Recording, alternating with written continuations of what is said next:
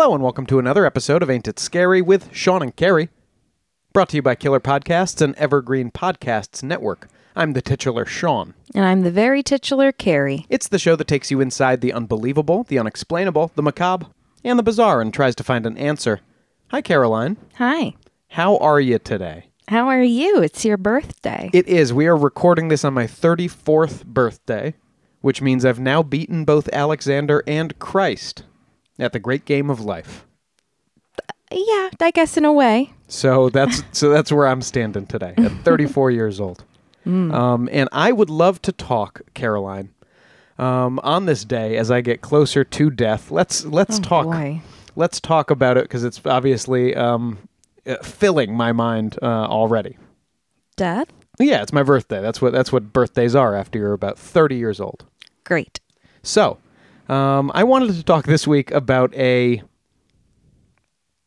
not a particular death, not a particular murderer, but a uh, tool, a tool of death, and uh, often a tool of revolution. Caroline, this podcast is going to be about Madame la Guillotine, Mrs. Guillotine? the guillotine. Oh, why is it a madame? Um, th- that was the nickname that it was uh, often referred to, personified as during the French Revolution. Like when- a ship?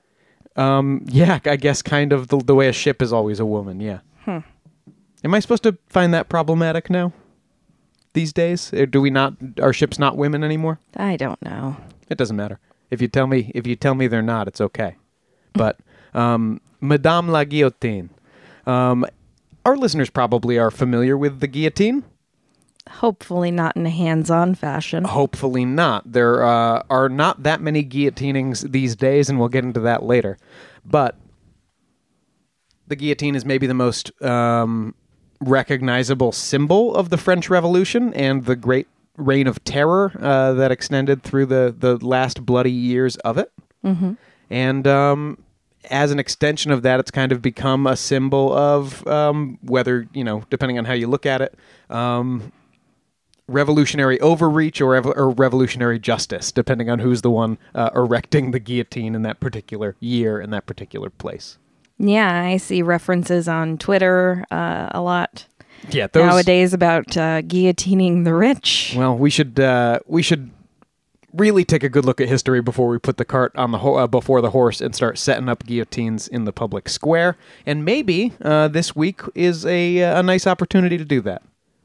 Yeah, I guess. Because sometimes it doesn't work out that well after you set up that guillotine and decide you're just going to start chopping. Mm-hmm. It might interest you to know, Carrie, the guillotine was originally devised as a more humane way of killing, um, but we'll get to that in just a little while. Um, the guillotine itself is not the first. The guillotine you associate with the French Revolution, you can picture it. Our viewers picturing it, listeners picturing it right now. It's uh, a wooden bottom with a wooden frame and uh, like a sheet metal kind of Yeah. blade, and you drop it from the top, and it goes to the bottom, and it cuts your head off. It has an angled blade running between two kind of grooves carved into two uh, tall uprights. At the bottom of those uprights is a hinged yoke to hold someone's head in place, and then uh, down comes the blade. It's at a nice an angle, so it cuts through nice, and uh, the person's head falls right off into a basket. Execution over. Ideally, yes. the guillotine itself was not the first um, head chopping machine. It's not the first. The French didn't invent the head chopping machine. Um, there are references in literature to similar uh, machines, uh, at least back into the 1200s. Um, but we know of several actual working um, head chopping machines in Britain in uh, the 1500s. First, the uh, Halifax gibbet, which was in use in Halifax, West Yorkshire, England, for um, I think at least hundred years. No one's really sure when it was actually put in. Um, this was an axe head that the village had fitted to the base of a heavy wooden block, and then they set that between. You know, it would slide down grooves carved along two 15 foot tall um, wooden columns and there was a rope lifting the wooden block with a pulley. The rope would be pinned to the uprights, and then you would either pull that pin out or just chop the rope to let the axe blade fall and chop the prisoner's head off. Uh, that was the preferred method of execution for petty thieves in Halifax. So this is presumably so no one would have to act the role of executioner. Um, well, there's lots of reasons. I think one, but the thing is, someone still does have to act as an executioner. Right. They just cut a rope now instead of. Um, I, I think there's a lot of things to recommend the guillotine uh, type machine over the uh, the the axe or the sword, but uh, we can we can talk about the mechanics of it in in just a just a little bit here. Um, Lord Protector Oliver Cromwell, by the way, forbade the use of the Halifax gibbet, and in fact, uh, the beheading of petty criminals in 1650 when the Puritans were taking over. Um, but 90 to 100 people were executed between the first execution in Halifax in 1286 and um, the last one in 1650. But it's not clear when the gibbet was built, so um, at some point those executions changed from either a sword or an axe to uh, this big old machine. Um, if you go to Halifax, West Yorkshire, England now, there is a non working replica of the Halifax gibbet on that site that was built in 1974. You can ha- take a nice photo op there. It also has a plaque respectfully bearing the names of a few dozen people who were known to have been beheaded with the machine. Um, it may not surprise you, it didn't surprise me, uh, to hear that the Scottish had their own twist on the, uh, the head chopping machine. Well, everyone's got their own brand. And this one, the Scottish Maiden, it's called, is actually on display right now at the National Museum of Scotland. You can go see the original one. Um, legend has it it was directly inspired by the Halifax gibbet. Um, but instead of a wooden block, they had 75 pounds of lead weights to uh, propel the blade down. Oh, I was gonna say, Oh, instead of a blade? yeah. I was like, oh, that's horrible. Just That would be a bummer. crushing your neck. Yeah, no, but this was, but it was is just, I think, an axe blade at the bottom, so you would think it's not going to stay super, super sharp. Hopefully, they they sharpen it regularly. We hope so. Um, usually, executioners, you can pay a little extra, like if it's a queen and you're Henry VIII or whatever, and you want to give some dignity to the death, you can pay for them to use a sword, which is usually a little better. Um, so they're not just hacking away with a dull axe. Yeah. Um, although, to me, I've been thinking about this while I've been researching this episode. I think I'd rather have an axe take my head off. We we'll talk about other execution methods in a little bit here. Okay. The the um, Scottish maiden killed 150 people, chopping their heads off between mid the mid 1500s and 1710 when it was finally taken down.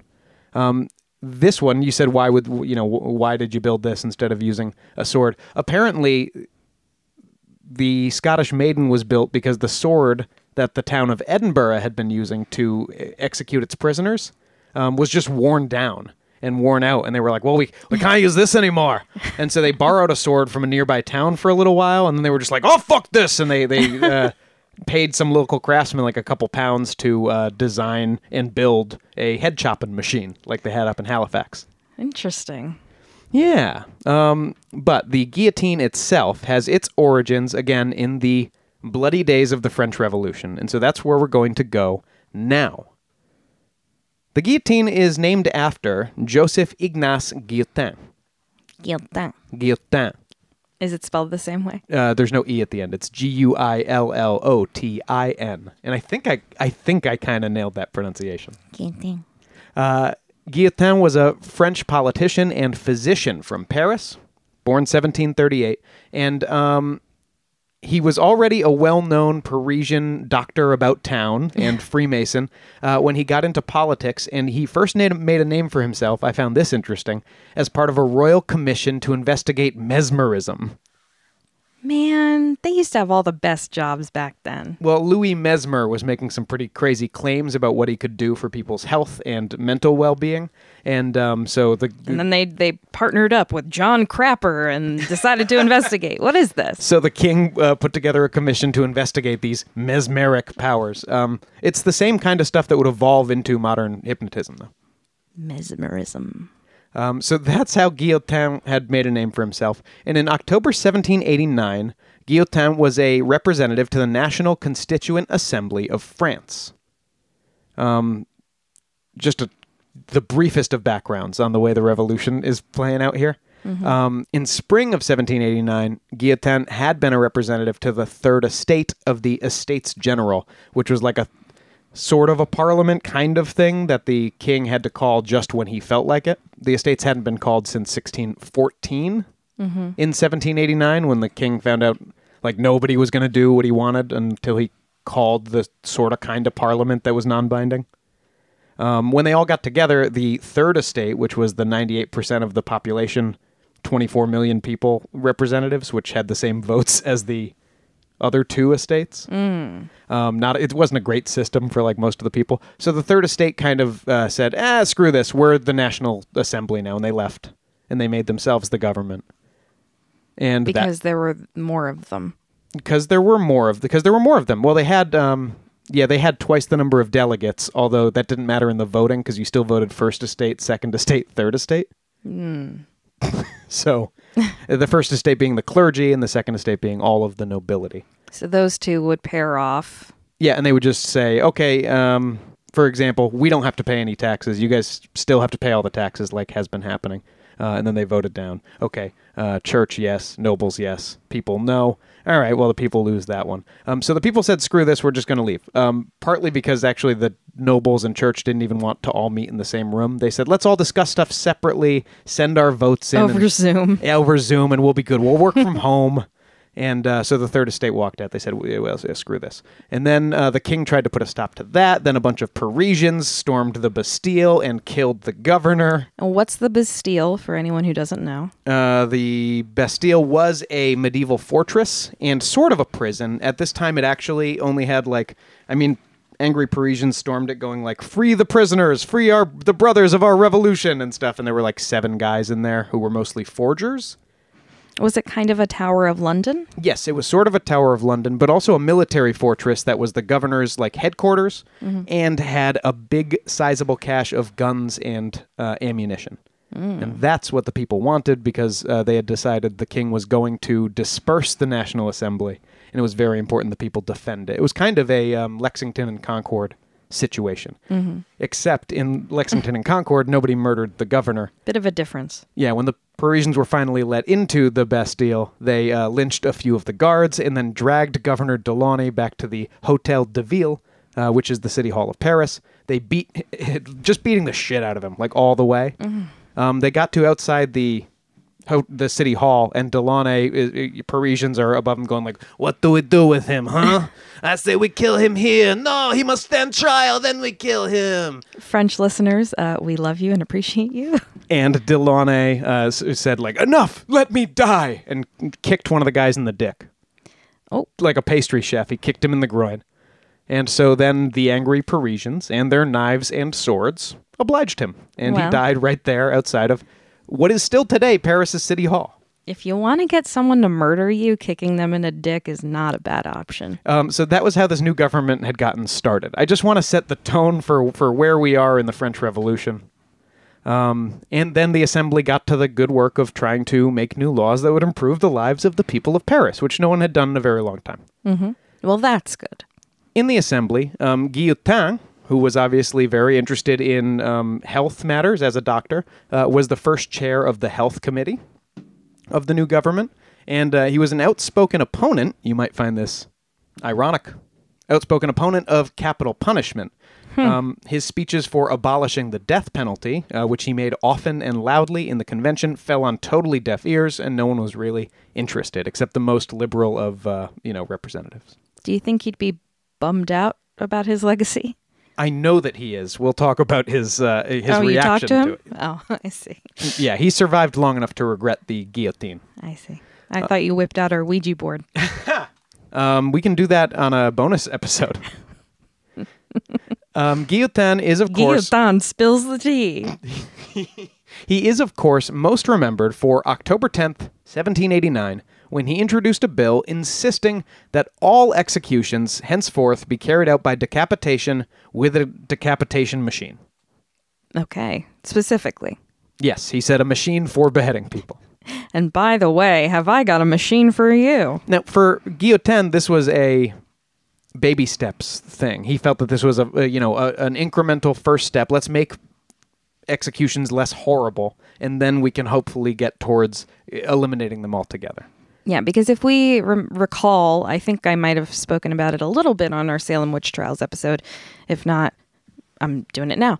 Um, hanging was kind of the the way to do it, unless you were being beheaded by an executioner with an axe, which of course could take several whacks. Well, there were there were actually many different colorful uh, methods in, in Sure. pre-revolutionary France. Well, there were a lot of like torture, drawing, quartering type of thing. Because- but hanging, you would just like hang there and choke to death, and it was a very horrible way to die. Yeah, they um sometime in the 1860s, some scientists actually figured out that uh, you want about four to six feet of drop to make sure the neck snaps at the end of the rope. They call it the standard drop, and it's kind of the hallmark of humane quote unquote modern hangings.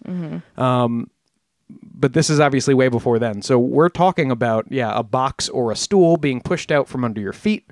Surprise! Maybe if you're lucky, you're pushed off like a scaffold, and um, then you strangle to death. Yeah, over It's a horrible way to go. between several and sometimes 20 minutes. Yeah, so there's that, uh, and there's an executioner who, again, did he have a little too much to drink the night before? He might get your top of your hair or you know the top of your skull, uh, your back instead of the d- designated place that he's supposed to chop. Well, this is why I would, to return to that uh, earlier, this is why I would much rather have an axe than a, a sword. I feel like you want the weight behind that blow. You want the axe to be sharp, but I want my neck to be split. I don't want a sword to go halfway through the bone because the guy didn't swing it right. If you have a big, heavy axe and you put it in the right place, I'm confident it's going to get the job done. And Sean knows his axes after four episodes. Yeah, we, we I read a lot about axes. and you, and you said, you know what? I think I'll go for this. Now that said, um, the axe or the sword probably wouldn't have been an option for us, Carrie, um, because only nobles committed of capital crimes had the honor of decapitation by sword in medieval France.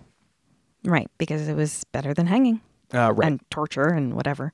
And as you said, most people convicted of capital crimes uh, were ha- hanged, which was is the is and has been for since rope was invented, the uh, standard way of uh, organized murder. That's a lovely way to put it. It's what it is. Mm-hmm. However, some serious crimes had more creative punishments, and in pre-revolutionary France, um, as I said, it varied by your class, um, but also by your crime and, and just colorful local tradition. Um, in some places, counterfeiters could be boiled to death. Oh, God. Um, of course, as we know, Carrie, burning is your European classic for witches, gay people, uh, heretics. European never happened in America. Uh, that's true. Yeah, we hanged witches here. Um, Go USA. witch burnings and uh, and such weren't being pulled out so much in the uh, late 1700s, but sometimes you have to dust off a classic, and it was still on the books for some crimes. Um, parricides, that would be people killing their parents. Regicides, that would be killers of kings. And traitors were traditionally killed by being pulled apart with uh, four horses. You just tie a limb to each one and uh, slap those things on the ass. Not a great, not a great move. No. And bandits and murderers who didn't get lucky enough to have the standard hanging uh, could instead be broken on the wheel to make an example of them. Now, what is breaking on the wheel, Sean? Yeah. So, um, lots of medieval towns, pretty much all medieval towns, had a breaking wheel that they kept in the middle of town. And this was a big cartwheel that they kept for this purpose. Um, a cartwheel like you would put on a very large cart. And in fact, even if the village didn't have a cart large enough for that wheel, God, did they have that wheel. And they had it hanging up right in the town square. Because the criminal would be tied, spread out on the cartwheel. Um, you know, I just realized that's where the word cartwheel comes from. Yes. It sure I've is. just never thought about it. Yeah, you look like tied a cartwheel. tied spread out on the cartwheel, um, which was then slowly revolved. Uh, because the executioner that way doesn't have to move around so much. He's just standing in one place. And he's holding a heavy hammer uh, or iron bar and just bringing it down to smash your limbs, hitting the places between the spokes of the wheels to make sure for the maximum pressure and distance of the bone to move, um, absolutely shattering the limbs and hitting each place more than once. Um, the executioner may or may not be ordered to eventually give the mercy of a coup de grace to the face or head. Um, a lot of the time, the victim would just linger for days. They're just basically mush tied to a wheel at this point. Yeah, and birds and rats and insects kind of eat them a little bit, and they die of shock or dehydration over the course of, yeah, a few days. Um, if you were very lucky as a French prisoner, uh, you could receive a retentum. What's that? It was a ritual strangling, which would be the executioner would be ordered to administer after just the second or third blow, um, or even before the whole breaking starts. So basically, everyone's still seeing the effects of a breaking, but it's not as inhumane. That's true. And sometimes with any of the above executions, discreetly, with a particularly well liked prisoner or a very merciful judge or executioner, or even the bribe going into the right place, the prisoner would just be strangled secretly beforehand, and then all of this would be done to their body. Yeah, they'd be weekend at Bernie's. Yes. Uh, Through the oh breaking no! wheel. Oh no! Flailing. and it's, I hear him crying now, I do. um, in the face of all this, you can see why um, Joseph Ignatius de Guillotin thought his de Guillotin, sorry, thought his legislation a reasonable first baby step toward the abolition of capital punishment. well, it's definitely better. So, his bill of October 10th, 1789 proposed the following. First, same crime, same punishment. We no longer pay attention to class, and nobles won't be treated differently from peasants. Second, capital punishment will always be performed as decapitation by a machine designed to decapitate people. Third, no legal penalties are allowed for the families of the guilty. And fourth, no confiscating the property of the guilty. And if you do cut their heads off, you have to return their bodies to their families. I mean, it's a big, big jump. He was very excited talking about this in the assembly, and um, the papers all printed his quote where he said he, he was like almost manic. It seems he was like, "Now with my machine, I cut your head off in the twinkling of an eye. You never feel it." This is me talking about true crime at a party, and everyone like, oh, she's a little weird. Um, now he actually had very little to do with the design and nothing to do with the construction of the guillotine. But because he had proposed the idea, uh, Guillotin's name was forever tied to it. So he basically said, yeah, uh, it has to be a machine. Can someone make this machine, please? Um, yeah, well, here's the thing. It was going through the National Assembly, and the French Revolution had a committee for everything. So this was always going to be a design by committee. And thus we come to the proceedings of the Beheading Machine Committee. Um, Surgeon Antoine Louis was pr- was the presiding member. Uh, Guillotin was on the committee, but Louis is usually credited with the final design of the machine. Um, it was influenced explicitly by the Halifax gibbet and the Scottish maiden, um, which both used as a hinged yoke to hold the head in place, and uh, they both used a heavy crescent-shaped blade descending to cut the head off. Um, they brought in a German engineer named Tobias Schmidt, because just like with razors and automobiles, I guess you want German engineering in your head chops. Yeah, I mean, they know sharp metal. Um, Schmidt was actually a harpsichord maker by trade, so this was a uh, bit of a departure for him.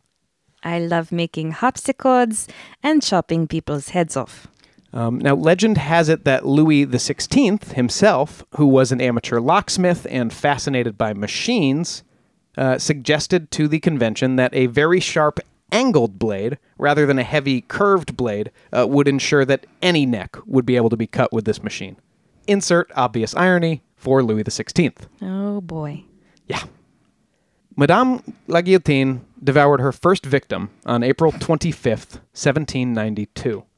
He was Nicolas Jacques Pelletier, a highwayman who was arrested for killing and robbing a stranger walking home, along with some buddies. They like ambushed this guy.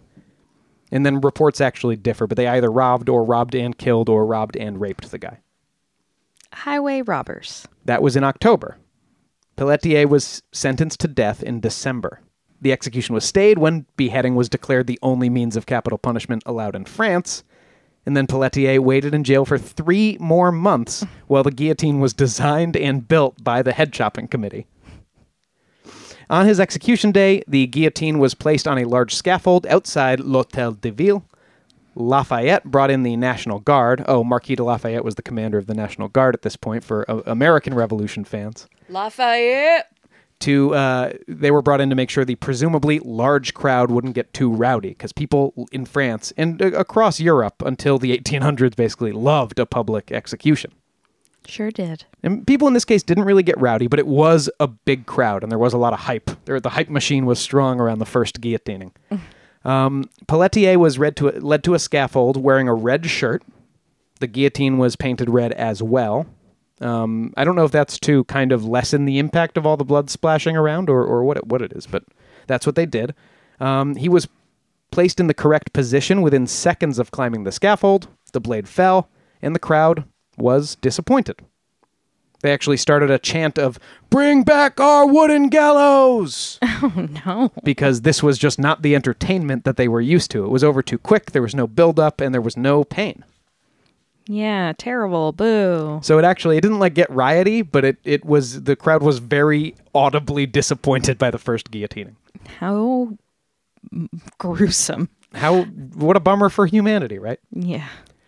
From that moment on, though, the guillotine was the only legal civil execution method in France until France ad- abolished the death penalty, as Guillotin had wanted, in 1981.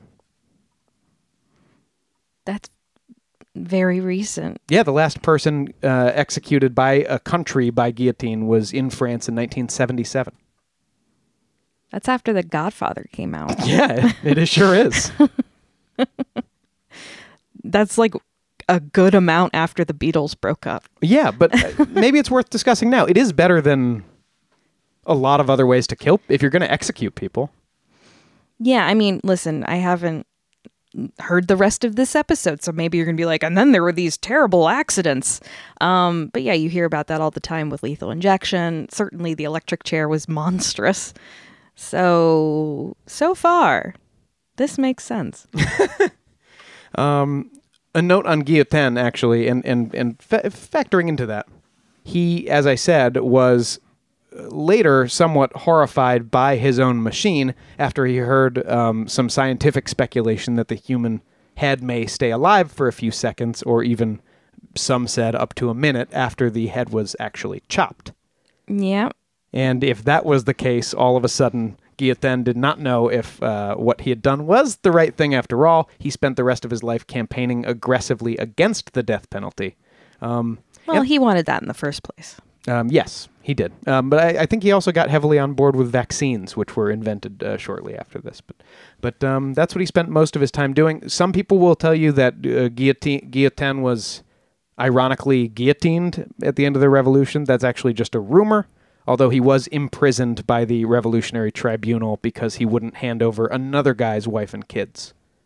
The other guy had just been guillotined. He seems like a pretty stand-up guy. Oh, I, I think he was a great person. Yeah. Cool. But he didn't get murdered. He didn't, but lots of other people would. Yeah. Um, you see, by 1791, to check back in with that revolution, um, the National Assembly had declared a constitutional monarchy.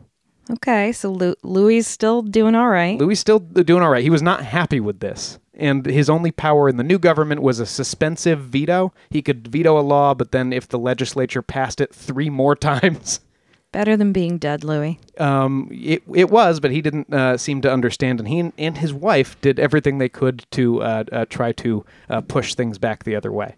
And who was his wife? uh, Marie Antoinette, who was the most unpopular person in France at this point and had been for several years. Yeah, if you remember our um, Renaissance Poisons episode, we talk about the affair of the necklace a bit. That definitely helped kick off a lot of the hatred towards her, and it did not get better. She was emblematic of, I mean, the royal family was very bad for, this royal family was very bad for France and spent all of their money frivolously. And that didn't just mean expensive jewelry and clothes and stuff, but her expensive jewelry and clothes and stuff were a symbol for the nation Yes. as they were all starving in the in the streets kind of thing. Didn't say let them eat cake, That actually is, yeah, never happened. but I mean, she might as well have. Yes. with how she was dressed and, and all that. But again, she was imported to be queen. This is all she had raised, been raised to do.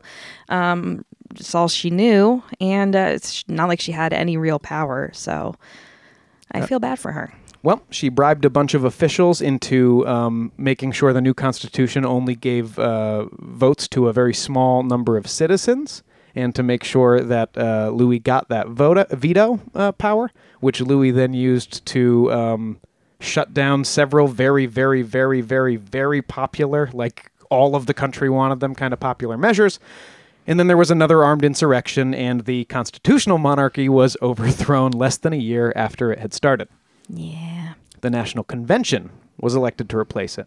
And in 1792, the National Convention was facing a war that immediately started going very badly against Prussia and the Holy Ro- Roman Empire because mm-hmm. the other European powers didn't like all this anti monarchy talk.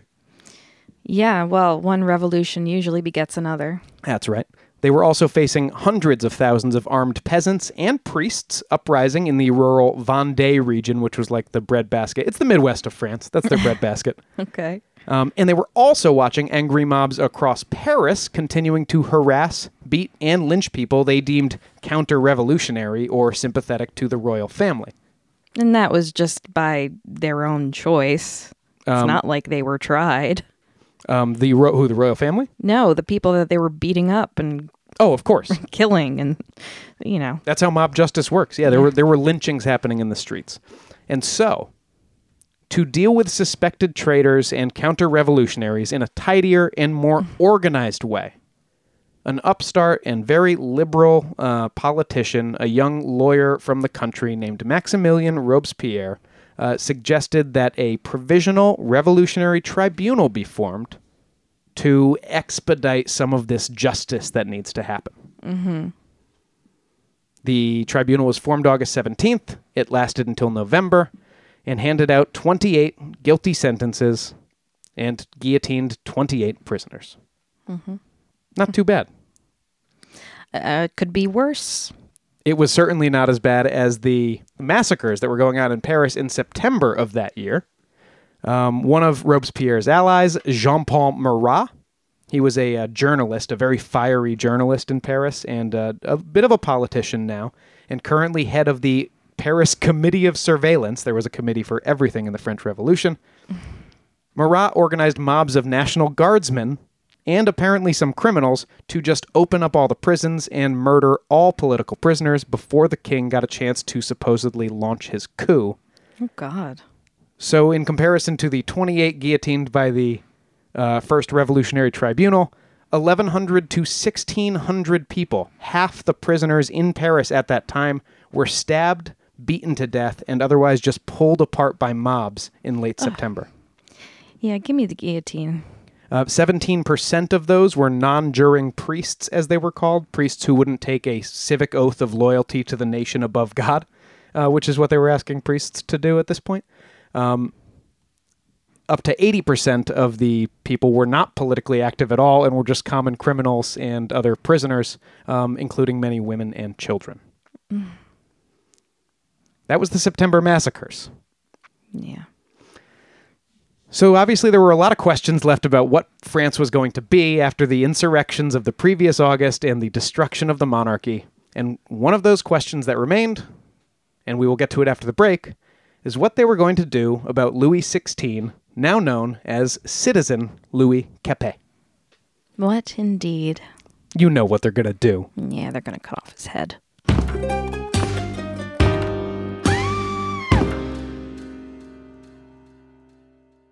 Hey, there! I'm Hannah. And I'm Audrey, We are a sister filmmaking duo, and co hosts of Sleepover Cinema, our show where we analyze the films that created the collective unconscious of the girls, gays, and theys of the late 90s and early 2000s. Princess Diaries, The Cheetah Girls, Aquamarine, Cinderella, the one starring Brandy. We haven't stopped thinking about these movies since we first saw them, and we want you to rewatch them. And review them with us. Are these movies as bad as critics would have us believe? Do we even care if they are? We are always unpacking that very question on Sleepover Cinema. Check out Sleepover Cinema wherever you get your podcasts or at evergreenpodcasts.com. See you soon!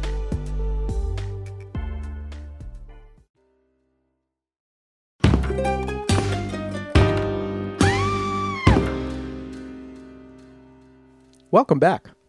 When last we left you, the heads were beginning to roll in Paris in the French Revolution.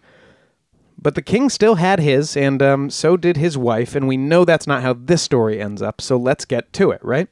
I guess. Um, in December, the trial of Louis XVI began, because, of course, if he was no longer the king, there was no denying that mm, he had committed some crimes against the, the nation, and they had to decide what to do with a king who wasn't a king anymore.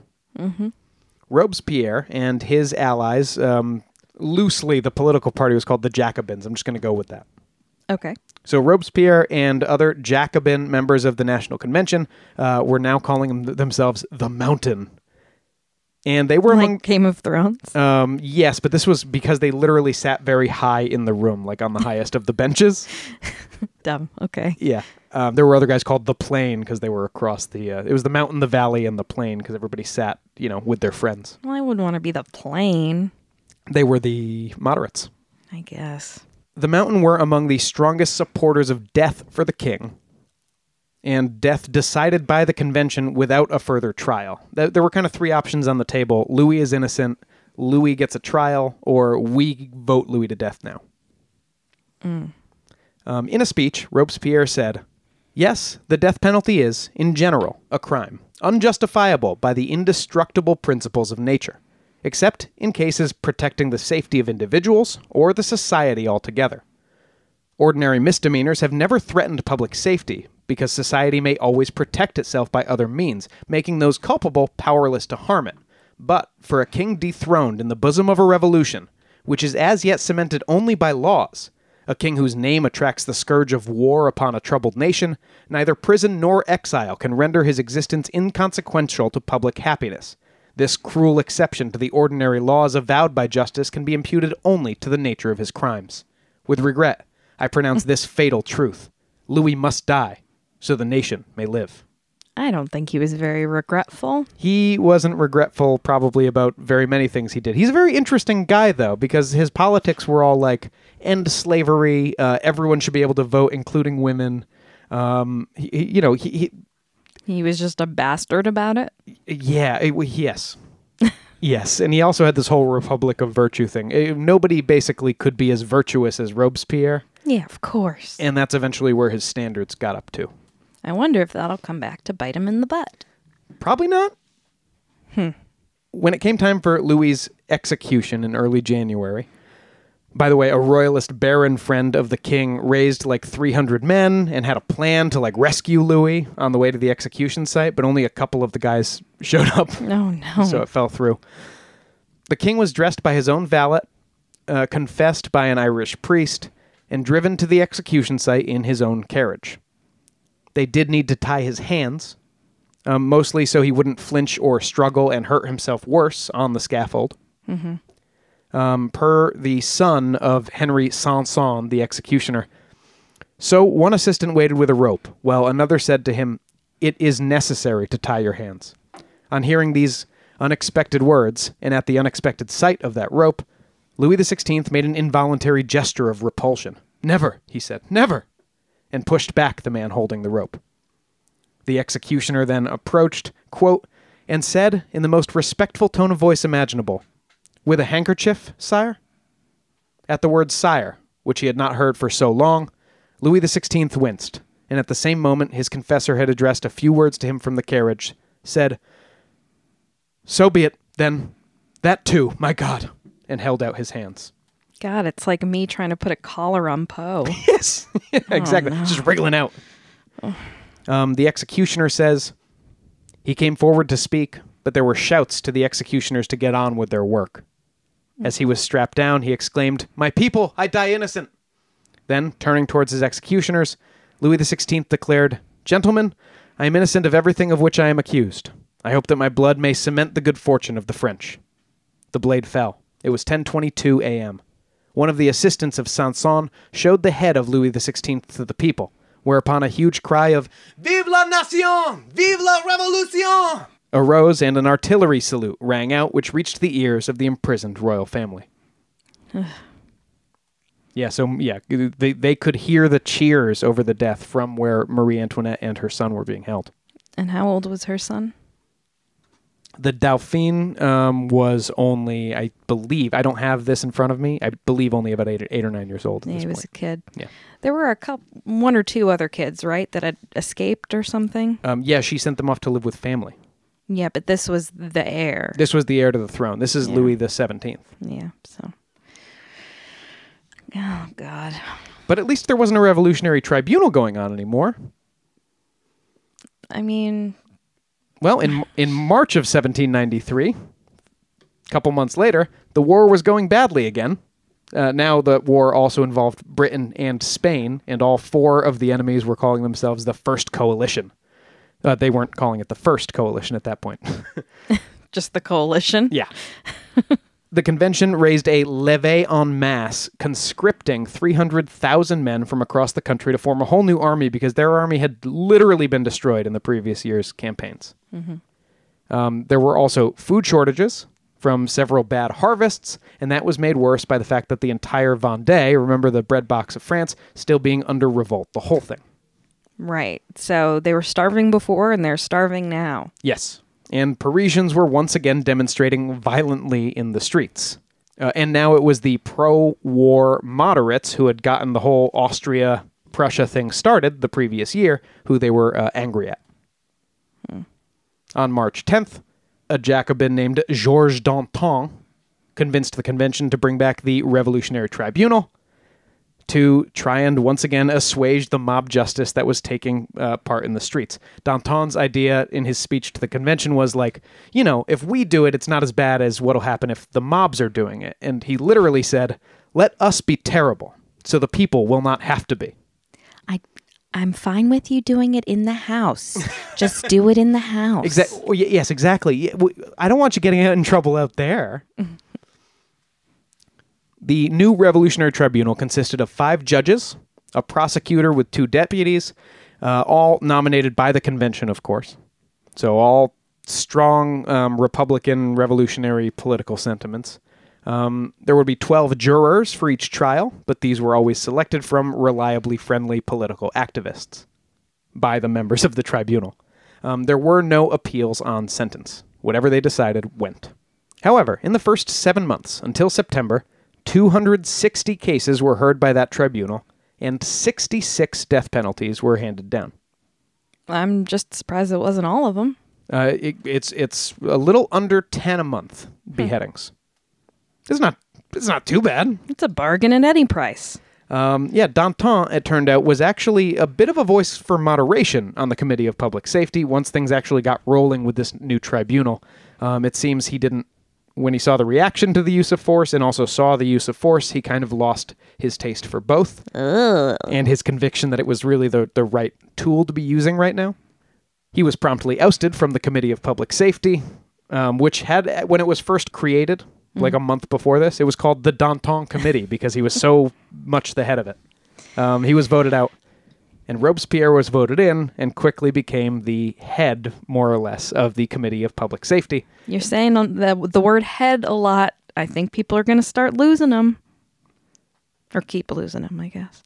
Well, as I said, 66 death penalties had been handed down by September.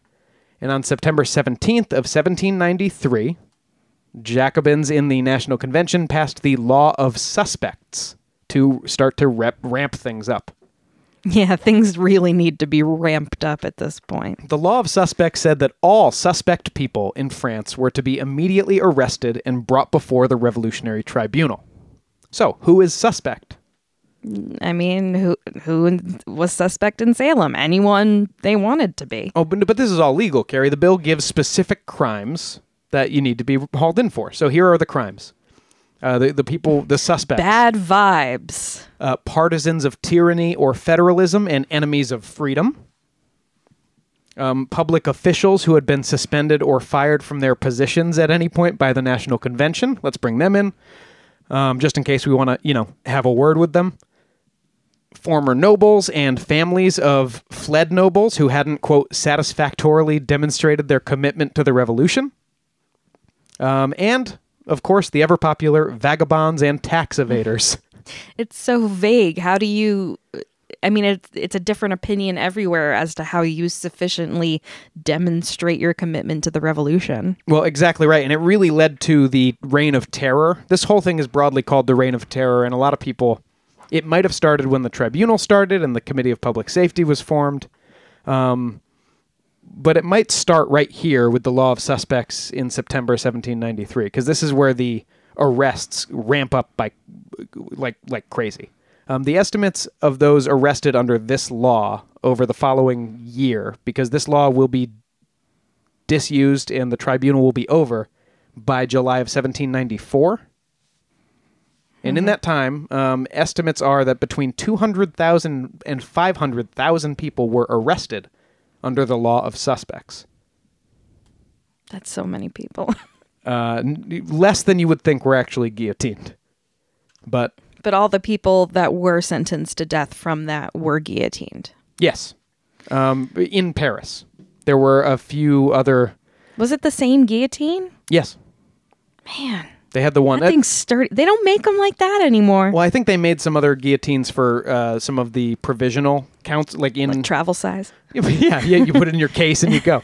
No, you needed a separate guillotine for like you know the uh, provisional tribunals in other parts of the country while they were still going on. Now, as I said, the Girondins, the politically moderate pro-war guys who had gotten the country into this whole um, Austrian mess, had fallen out of favor um, in the face of continuing political currents toward more and more um, liberal extremes and democratic extremes, and the very, very bad wars that they had started and were blamed for, and um, that a lot of people said they were losing on purpose to try to bring the king back. None of these guys wanted to bring the king back, for sure. Right. And in a, in a kind of a self defense move, they tried to bring a tribunal case against Jean Paul Marat. Remember the guy, the journalist who organized the September massacres? Mm-hmm. They said this guy is fomenting all kinds of violence. Once again, uh, we should we should maybe chop his head off. It'd solve a lot of problems. Uh, Marat was a deputy in the convention, so he was immune, and so accusing him sort of by default stripped the immunity away from other deputies Right. And he easily got off because the Committee of Public Safety was dominated by his buddies. Um, and then 22 Girondins were immediately accused by the Committee of Public Safety. They got off that time, but they would try again later that fall, and 22 of the foremost moderate leaders in the convention were removed from their seats and then guillotined in October 1793. So now it's just what you do to political opponents in revolutionary France. Yeah. Yeah. Also tried in October 1793, our old friend Marie Antoinette. Yeah. The charges against the queen included orchestrating orgies in Versailles, I don't think that would be up to her, even if she did. sending millions of livres from the national treasury to Austria, to her, uh, you know, hated Habsburg family. Well, her brother was the Holy Roman Emperor. Mm-hmm. He probably didn't need the money from her. Well, no, but the idea was sending them money so that the Austrians would bring in military aid, Right. which she was doing. Uh, planning a 1792 betrayal and massacre of National Guardsmen. She may or may not have had anything to do with that. She did several times order the National Guard to fire on crowds. Um, declaring her son King of France. She did try to do that. Um, and incest against that very same son. Now, Marie Antoinette almost certainly didn't do this. And this is even amongst all of the stuff we're saying, and even amongst the fact that I don't really like Marie Antoinette very much, this is one of the more despicable things in the revolution. Well, they did the same thing to Anne Boleyn. Um, they trotted out, of course, uh, Louis Charles, the the heir to the the once heir to the throne, had been taken away from Marie Antoinette after his father's death, and was now being raised by a um, kind of a, a gruff revolutionary tradesman who was supposed to give the boy a good revolutionary upbringing. Um, but he was mostly at this point just beating him and uh, forcing him to uh, testify against his mother for sexual abuse. Yeah, and then eventually he was going to be murdered because they can't keep him alive. Maybe. Uh, Louis Charles was not murdered, though. Really? No, he just um, died in obscurity in a French prison cell of like cholera or something. Well, like, okay. I knew he died. so, I mean, you know, They didn't have to execute him, they just kind of forgot about him. uh, they killed him by cholera. In in any case, uh, the horrible character smear and the trauma for that child, and I can't imagine the trauma for Marie Antoinette. Of all this uh, trial aside, she was ultimately convicted of depleting the national treasury, conspiracy against the security of the state, and high treason. But of course, all you really needed was that last one to get a sentence of death. Listen, was she a good person? Probably not. Was she very frivolous and the worst kind of wealthy person in the world? Yes. Was she a traitor to France? Yes. After she wasn't, though. I mean, to her, she wasn't a traitor because she believed in the king. You know? But when the country doesn't believe in the king anymore, she was standing in the way of the national sovereignty of the people. Yeah, and that's going so well. All I'm saying is that I don't think she deserved to die. I don't think she should have been queen, but, you know. I think many of the revolutionaries would have agreed with you. Robespierre, for example, thought she had to die and deserved to die. But I think a lot of the convention probably thought, well, she probably should die to clean things up for this revolution a little bit and, and leave less um, counter revolutionary royalist threads hanging around. Some of them probably thought she probably needs to die because the people hate her so much that they'll kill us with the guillotine if we don't guillotine her. Yeah. Marie Antoinette was allowed to write a letter to her sister in law confirming her clear conscience and religious faith, though the letter would never be delivered. Her will, by the way, was found amongst a, a bunch of Robespierre's papers after his death. The dickhead. Truly, in all ways. Um, Marie Antoinette was forced into a plain white dress. Her hair was cut short. Her hair, by the way, was all white now. It had and she wasn't that old. it had turned according to one of her servants it had turned in one night um, during the during the i think the women's march on versailles when every woman from paris tried to murder the queen all at once yeah they didn't like her Yeah. the queen's hands were bound by a rope leash as she was transported to the execution site in an open cart and of course that means abuse being heaped on her all the way people jeering It's so much worse than Louis. Oh, far worse. Um, a constitutional priest was assigned to confess the queen, um, but she ignored him as he rode beside her in this open cart all the way, just trying to get her to, uh, you know, trying to do the trying to do his job. Swatting away tomatoes. Um, but because he had sworn an oath to the revolution, she refused to even speak to him. She was guillotined at 12:15 p.m. Marie Antoinette's last words were, "Pardon me, sir. I did not mean to do it." She had uh, just stepped on the executioner's toe. What was she actually guilty of, Carrie?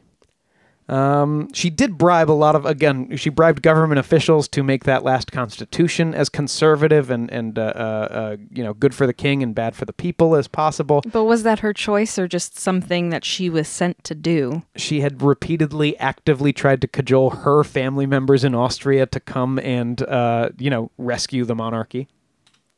I mean, yeah, I'd be like, hey, bro, I'm gonna get guillotined. Hello. Yeah, but read the room, Marie. We've obviously decided the monarchy's a crime. I mean, she obviously needed rescuing, so I don't think she was all wrong. she got murdered. She was terminally bad at reading the room. Yes. and we can say that about so many of these people. Um, it's interesting that we've talked about two royals uh, killed by the guillotine today, and we will talk about so many more revolutionaries who were killed by the guillotine. The um, That's how it goes. yeah, the, what they say about the French Revolution is that she devoured her children. We could say that about Madame la Guillotine as well. It wasn't until the following year, 1794, that the true terror, the Great Terror, began.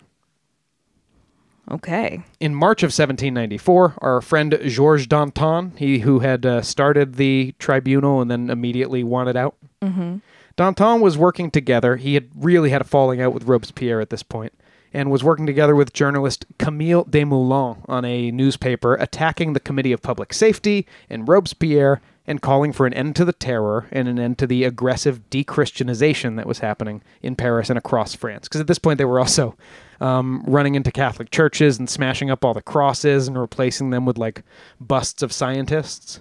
Mm-hmm. The French Revolution was goofy like that. Dramatic. Um, Danton had also recently been implicated in an insider trading and fraud scam involving the East India Company. And Robespierre seized the opportunity to frame that as not just a financial crime, but a counter revolutionary conspiracy with Danton's supposed British and Dutch masters. And this is again a guy who I think was a French patriot, if a corrupt politician. I don't think there was any conspiracy involved here, except where there was one, uh, a convenient one to be had for Robespierre. In any case, uh, Desmoulins and Danton and 13 other guys, either involved in the scandal or the newspaper or just friends of Danton, were tried starting April 3rd, and every one of them was guillotined on April 5th. Because trials were getting shorter and shorter in Robespierre's uh, Revolutionary Tribunal. Yeah. Man. It was shortly after this that the Committee of Public Safety, which was now kind of acting as an arm of Robespierre, if I say Committee of Public Safety, you might as well say that Ro- Maximilien Robespierre did it, as far as the histories of the revolution paint it. Mm-hmm. The Committee of Public Safety shut down all of the provincial tribunals, all of the ones out in the country, to bring all of the trials and all of the executions in Paris. Consistent because they noticed that in some places the uh, terror was maybe being conducted too aggressively, and in other places the terror was not being conducted aggressively enough. And it's like, well, if you're not cutting off heads, What are you doing? what are you doing? Um, one thing Robespierre said once to a guy who was like, "I think we're cutting off too many heads," and Robespierre said, "Like, ah, they want us to have a revolution without a revolution." Okay, Max, keep that same energy. With all their opposition out of the way, Robespierre and the Allies were um, bringing the tribunal closer to home and running it directly out of Paris. Again, Robespierre thought he was creating a quote republic of virtue. He used that phrase a lot, and he thought that they wouldn't get there until they basically killed all of the unvirtuous people in France.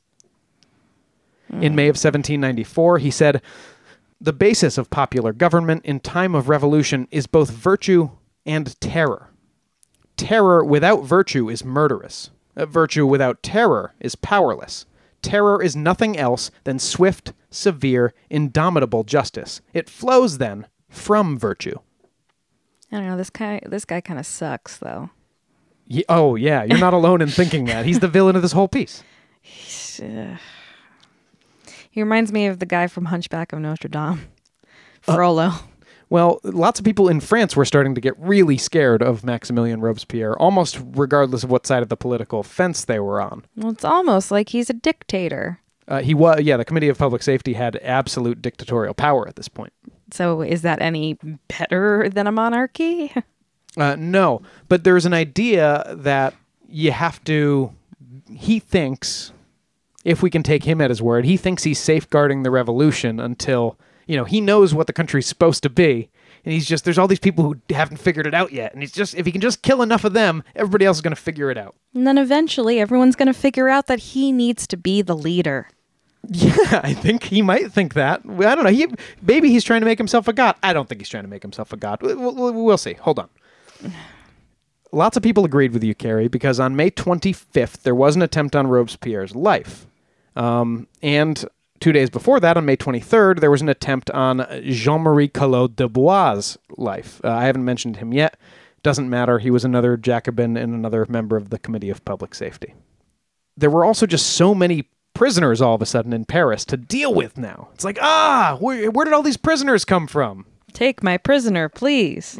Because, you know, you guys passed the law of suspects and then you said, oh, we're going to try all of the prisoners here. And so now Paris's jails were literally overflowing.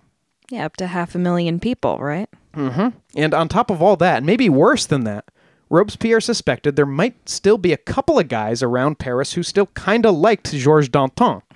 So if I kill everyone, I'm bound to kill those guys too. Well, not maybe not everyone.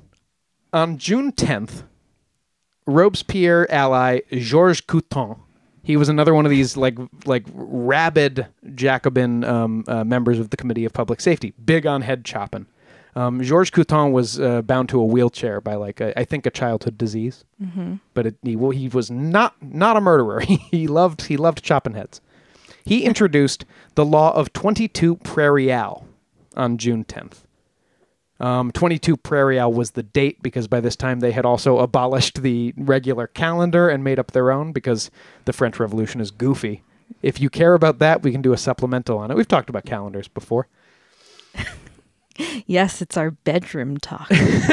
So, uh, Georges Couthon introduced the law of 22 Prairie Prairial, but it is strongly suspected, or at least strongly suggested in histories from around that time, that Robespierre was behind the spirit, if not all of the wording of this law. Um, it basically said that the tribunal, it added a few new crimes, right? So the tribunal could now try you for slandering patriotism, seeking to inspire discouragement, spreading false news, fake news, uh, depraving morals, corrupting public conscience, and impairing the purity and energy of the revolutionary government. You're going to tell me Maximilien Robespierre didn't write those? Oh, for sure he did.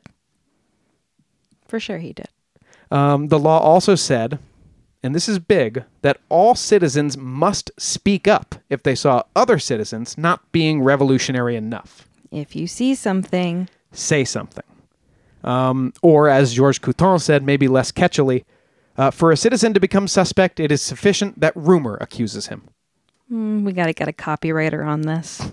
The law also shortened the clock on revolutionary trials because they were just taking too long, right? So now you would get a three day trial maximum, and the defense would get no counsel and no attempt to present their case.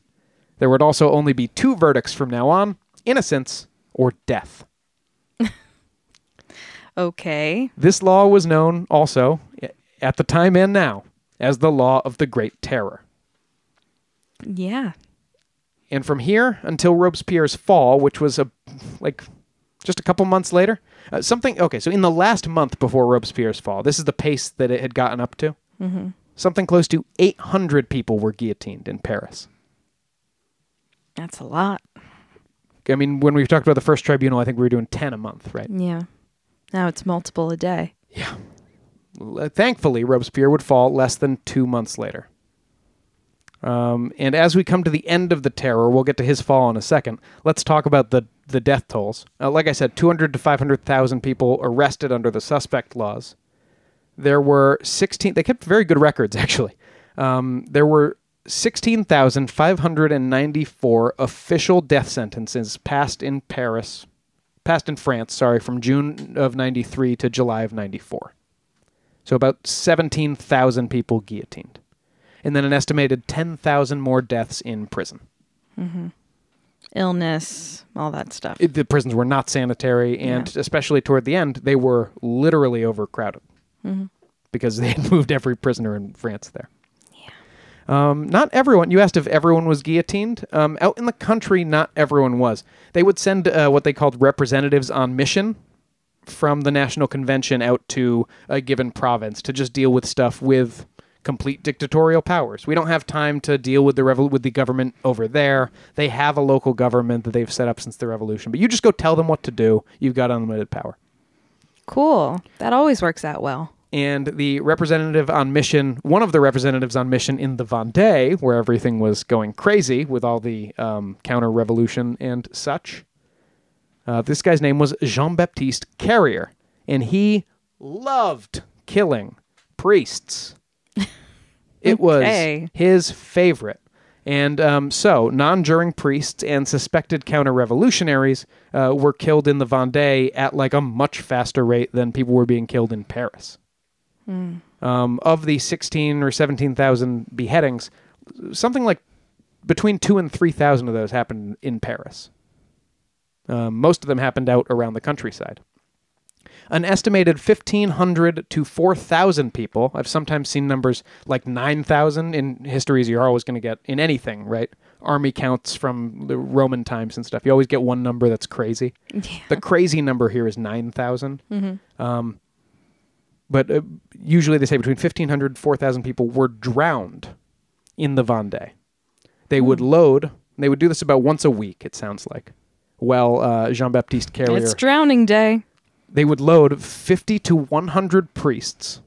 Um, later, also nuns, and uh, even later, they would just start throwing some random prisoners in with them because they were running out of priests and they really liked these drownings. Oh, God. Uh, they would load them onto a specially equipped barge that was designed to have a plug pulled out and then just sink. And these people couldn't swim. Right. Uh, there was one guy I read an account of one guy who actually escaped from one of these executions because he was able to swim and then he just got away. There were two other guys who escaped or were rescued by sailors on a nearby boat, and then they were taken back and just thrown into the next drowning. Jesus. Oh, God. Uh, the revolutionaries, these were priests who refused to take that oath I mentioned before, where they liked the country better than God. Yeah. Um, jeering revolutionaries called these drownings Republican baptisms. Oh, God. Um, like I said, nuns also would fall victim. Sometimes they would uh, strip the priests and the nuns nude and shackle them together, um, like face to face, uh, before the drowning. Um, and they would call that a Republican wedding. This is sick. It's a lot worse than the guillotine. Yeah. And again, I think like 4,000 people that happened to. Oof. The law of Prairial made people uncomfortable. And Robespierre was, um, meanwhile, trying to replace Christianity with something called the cult of the supreme being. And let me guess who that supreme being was gonna be. Well, I'm not saying he placed himself at the center of that cult, but they did have this giant celebration where everyone had was required to go, and then Robespierre, wearing a golden robe, led all the other deputies of the government up the top of a giant paper mache mountain they had built, where they all sang patriotic hymns together under a statue of Hercules. Have you ever seen that picture of Kirk Cameron, Oh, I thought you were going to say Rudy Giuliani at the uh, Four Seasons? yeah, at the Four Seasons. No, it's a picture of Kirk Cameron, uh, who you may remember from Growing Pains. Of course. He's an evangelist and kind of an asshole. I, I don't know what Growing Pains is, but you're talking about the star of the um, Left Behind series. yes, Boner's friend, if you will.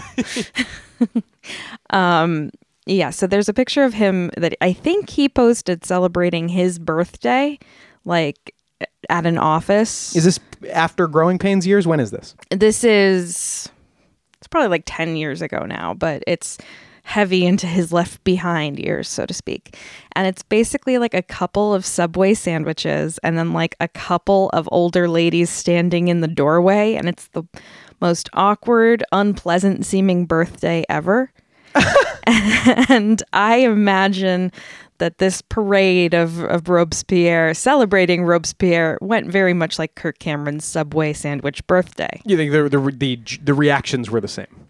Yes. Let me let me find this picture for you. Um, so that was the the cult of the supreme being. Because again, they had been this de-Christianization thing was a big part of the revolution too. And uh, Robespierre agreed with uh, some of his fellow politicians that it had gone too far when they drowned all those priests in the Vendée.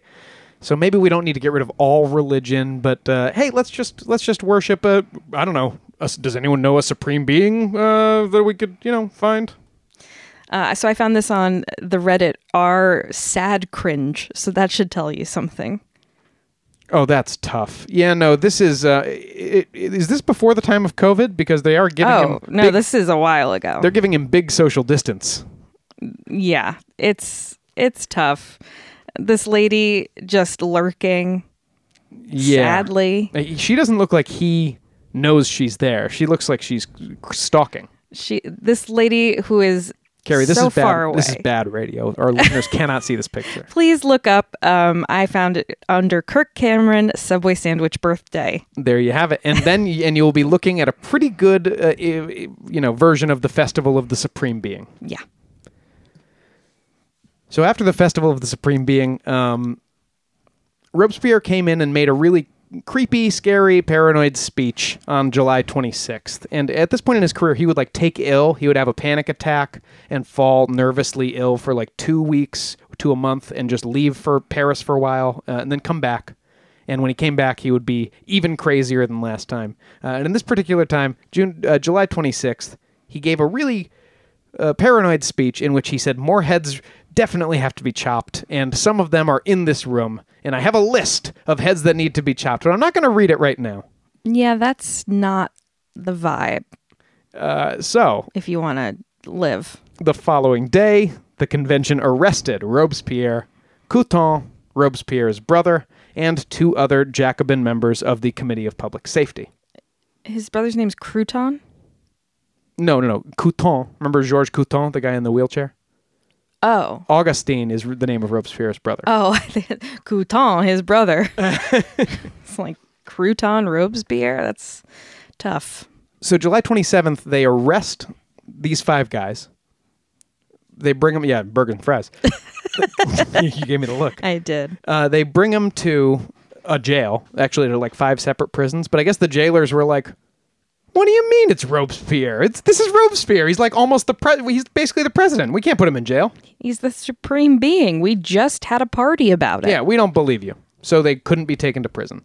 So instead, they were they um, were kind of sort of left to their not left to their own devices. Everyone knew where they were. They were in the Hotel de Ville, um, surrounded by like just a few. There were some Parisians, some angry Parisians gathering outside, saying, "We love Robespierre." Um, but they weren't that into it, and they kind of dispersed by by by you know a little after sundown. And then 4,000 um, men raised by the National Convention came to actually, you know, bring the five conspirators, the five Robespierreists, if you will, into custody. Are you following? I'm following. And this is what they found inside City Hall. Uh, Georges Couthon, he of the wheelchair and of the Prairial law, was found lying in a corner at the bottom of the staircase, having tumbled out of his wheelchair in a panic as he, uh, you know, tried to flee the building. And was he alive? At this point, Okay. Robespierre's brother, Augustine, and another guy named Henriot uh, tried to shimmy across a window ledge to escape the building like they were Ethan Hunt. Mm-hmm. Um, Augustine fell onto several bayonets and apparently at least one guy. And Henriot fell onto a bunch of shards of glass and then dragged himself to a nearby sewer. Ugh. Uh, Henriot actually wouldn't be found until 12 hours later, upon which he begged the revolutionaries who found him to just shoot him. And they were like, no, They this like- is more fun. Yeah, that's not what we do. Committee member Lebas killed himself with a pistol, and before he did, he handed another pistol to Robespierre. Maximilien Robespierre probably had never held a gun in his life, if I had to guess, and he almost certainly tried to kill himself. God. what we know is that when troops burst in, his uh, lower jaw was split and shattered by a bullet. So it looks an awful lot like he put the pistol under his jaw, pulled the trigger, and just succeeded in blowing off half of his own lower jaw. Jesus. There's another guy named Louis Saint Just who had been part of all of this. Uh, he was I only mentioned him because he was the only one taken into custody, just kind of stoically, not saying anything, With his whole jaw. and with his whole jaw not writhing in pain. Yep, Okay. Well, Pistol Guy definitely got off easiest. He did, because Robespierre lay on a table outside the Committee of General Security all night long. Uh, Georges Couthon and Augustine Robespierre were taken to a hospital around 5 p.m., but the best anyone would do for Max was to send a military doctor to, quote, remove some of the teeth and bone fragments, end quote, from his face. When he was moved to a cell, Robespierre was placed on the same bed where Danton had, had awaited his execution. Oh, how the turntables turn. The following day, Robespierre and 21 of his allies were tried for counter revolution. The average age of, me- of these men was 34. oh. Happy birthday, Sean. Happy birthday, Sean. Another thing I thought about while putting these notes together. These uh, average age 34 year old men were loaded into three carts. A mob followed and screamed insults at them all the way. The new form of the latest form of the Revolutionary Tribunal was just you were tried on the scaffold and then either they chopped your head off or let you go. Robespierre's eyes were actually swollen shut all the way through the procession to the execution. Couthon had to be, they didn't let him have his wheelchair, so instead they had to tie him to a wooden board to carry him up the scaffold and feed him into the machine. God. But it took 15 minutes to secure him to the board um, over his agonizing screams of pain. Had he like broken bones and stuff? I'm sure he had. Yeah, I think he tumbled down those stairs. Oof. And finally, we come to Robespierre's final moments. In order to get a clean view of his work, the executioner pulled the bloody rag off of Robespierre's face. He let out, Robespierre that is, let out a shrill, shrieking howl of pain that was cut off by the fall of the blade. The applause continued for 15 straight minutes. What is he, Patti LuPone? Jesus. Well, n- not because of the manner of death. I think the applause is mostly because he's he's gone, and it means it really marked pretty much instantly the end of the terror. There were still more killings, uh, kind of reactionary killings to in what was called the White Terror. Um, a bunch of the, you know, now it was the liberals being killed instead of the conservatives. Um, but there were less killings, and uh, uh, things were really starting to peter out at that point. And that's the guillotine in the French Revolution. It's also been used, um, of course, as a death sentence in other European countries. Uh, Germany, Switzerland, Greece, and Sweden have used it at different points in the 19th and 20th centuries, um, but they generally discontinued it before the French did. As I said, the French executed the last official, you know, state execution with a guillotine was in 77. It's like the same year Star Wars came out. Um, yes, it is. I'm still. My dad was. My parents were alive. Yeah. Um, the, the guillotine, of course, made its way to French territories. The only places it was really used in the Western Hemisphere were places that used to be owned by France, and therefore they were using guillotines while the French government was there. Never in America. Uh, never in America. The Nazis guillotined about 16,000 people, mostly political prisoners and resistance fighters. Um, and the guillotine still tends to crop up in any situation where people are drafting revolutionary tribunals and show trials. It's just kind of an appropriate part of the window dressing. In 1996, a Georgia lawmaker introduced a bill to replace the electric chair with the guillotine as the state's preferred method of execution. That bill didn't go anywhere. No, we like to see people zapped to death and cooked from the inside. Yeah, That's much better. We like when their hair lights on fire and their eyeballs melt. yeah, like they're in Raiders of the Lost Ark. Like you'd much rather be guillotined than electric chaired, right? oh yes, yes, Or lethal injection.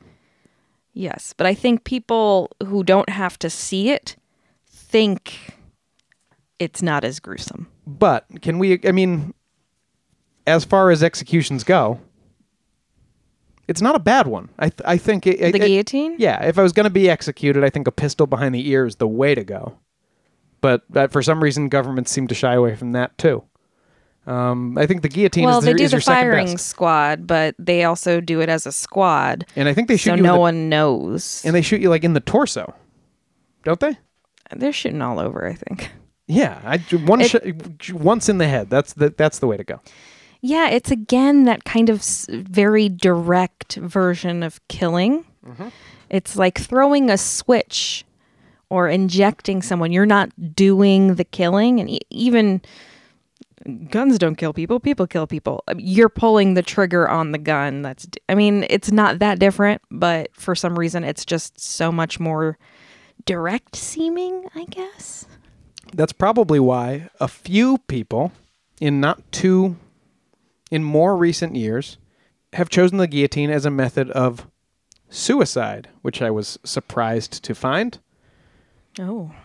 In December of 1999, a 57 year old London widower who had given up work to take care of his wife following her brain hemorrhage used pliers to cut the retaining wire on a homemade guillotine in his backyard, Oh God. lopping his own head cleanly off less than four months after his wife had died. Mm. In April 2003, a Northumberland builder uh, killed him- himself with a homemade guillotine. Uh, this was a guy who had lived with his father, and they worked together on a family construction business. And uh, he he stayed home over a Christmas holiday, and then his father heard a noise that he thought was a chimney falling down. So sad. These stories. This was a complex device that apparently took weeks to construct, and the coroner said, "quote The complicated mechanism was primed to switch itself on at 3:30 a.m. and cause a blade to fall on Mr. Taylor's neck." wow. And finally, in June 2010, a 47-year-old living with his parents in Moscow, who had been despondent for years over a divorce, apparently, spent all one night working with the door locked. His mother later said, uh, he was always building something. This time he said he was building a closet. His homemade guillotine was built out of plywood, sheet metal, and water bottles. And he was found in the morning partially decapitated. Police say he just likely couldn't sharpen the blade enough without tipping off his parents downstairs as to what was going on. God. I had to note those because I they blew my mind. Uh, I, I, I can't imagine. I can't imagine Yeah. suicide by guillotine. There you go. Um, and those were the most recent uses of guillotines that I could find, actually. So, uh, other than you know cutting uh, watermelons in half on on YouTube. right. And cabbages to, to demonstrate cutting a woman in half as a uh, magician on the stage. So there you have it, Carrie. Uh, we've been talking about people about lopping people's heads off for over an hour now. Yeah. Happy birthday. What are your thoughts on Madame la Guillotine? Well, I wouldn't kill myself this way, No, but if I had to be executed, you know, death penalty or whatever, not a bad way to do it, I think.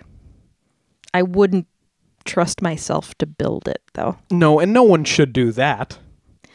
Yeah, I would want to see a demo before I went in. Well, and at least you want uh, some professional consulting involved. You, you, you, this is not something that you a project that you just take on yourself and. Uh, I mean, learn from the French Revolution in in this place, if no other. But probably more than this place. Refer it to a committee. Well, I don't know if that's what you should take away from that.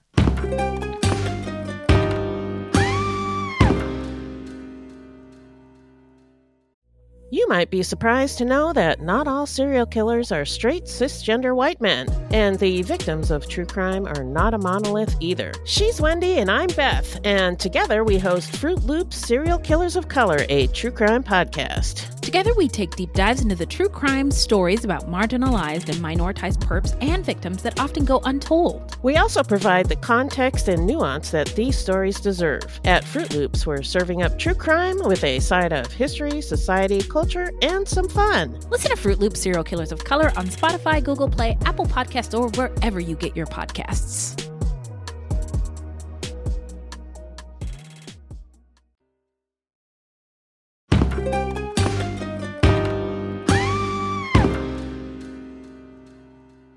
It's true crime time. The dead have risen. Well, in a way. After a record decade long drought, human remains have begun to emerge in Nevada's Lake Mead, one of the largest reservoirs in the United States. Oh, uh, for a second I was trying to parse that sentence. I thought you meant a decades long drought of human remains being found, and it's like, up, they're back. Yeah, uh, water levels have been plummeting for years in Lake Mead, and on May 1st, the historic lows revealed a gruesome hidden secret from beneath the surface a metal barrel containing a corpse that had been dumped in the lake over 30 years ago. That doesn't sound sanitary. No. What? Doesn't sound like something I'd want to find. Yeah, yeah, no. No one wants to find a corpse in a barrel, Sean. It, some people do. Unless it's Jimmy Hoffa, and then you're at least known as the person who found Jimmy Hoffa in a barrel. Um, I seem to remember a uh, person in a barrel, a little person named Toot and Common uh, being found in a barrel, and that being a big deal. That was a sarcophagus in a pyramid. You're an idiot. Less than a week later, on May 7th, human skeletal remains were reported by two sisters paddleboarding near a sandbar in Lake Mead's Callville Bay, and they were retrieved by NPS rangers.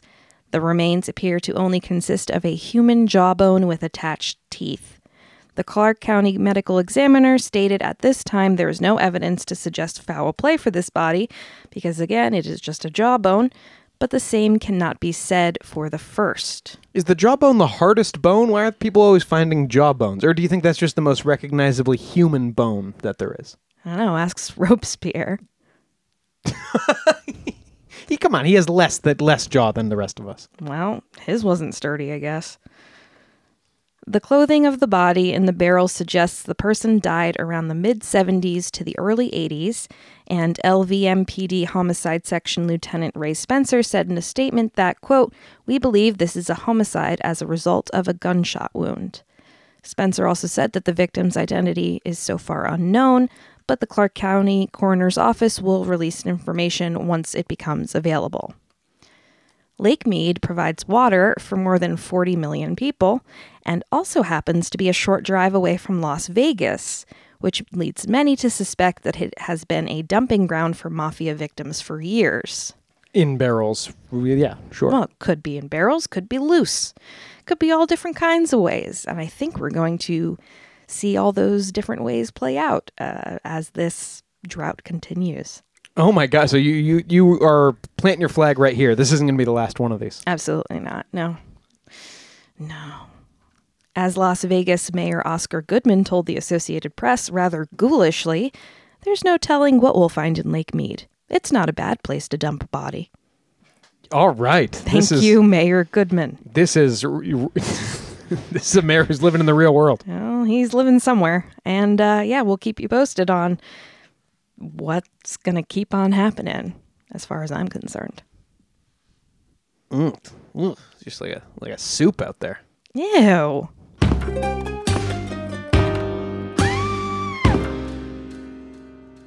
That's it for this episode of Ain't It Scary with Sean and Carrie.